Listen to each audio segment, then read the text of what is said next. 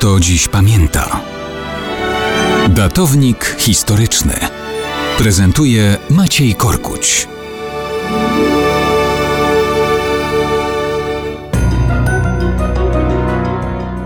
Mało kto dziś pamięta, że równe 155 lat temu, 5 grudnia 1867 roku, urodziło się kolejne dziecię w rodzinie Józefa i Marii Zbillewiczów Piłsudskich. Ich ślub odbył się w czasie powstania styczniowego w kwietniu 1863 roku. Józef Piłsudski był powstańczym komisarzem rządu narodowego w powiecie rosieńskim. Już rok później na świat przyszła ich córka Helena.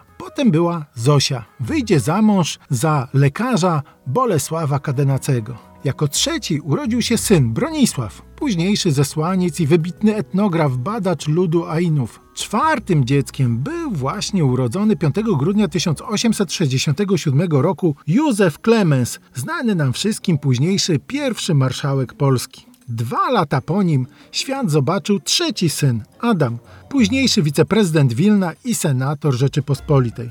Potem Kazimierz, późniejszy fascynat szachów, działacz Polskiego Związku Szachowego. Kolejna była córka Maria, która zwiąże się z Cezarym Juchniewiczem. Następny to Jan, późniejszy minister skarbu i prezes Banku Polskiego. Jan i Kazimierz będą w czasie II wojny światowej więźniami NKWD przetrzymywanymi w Moskwie.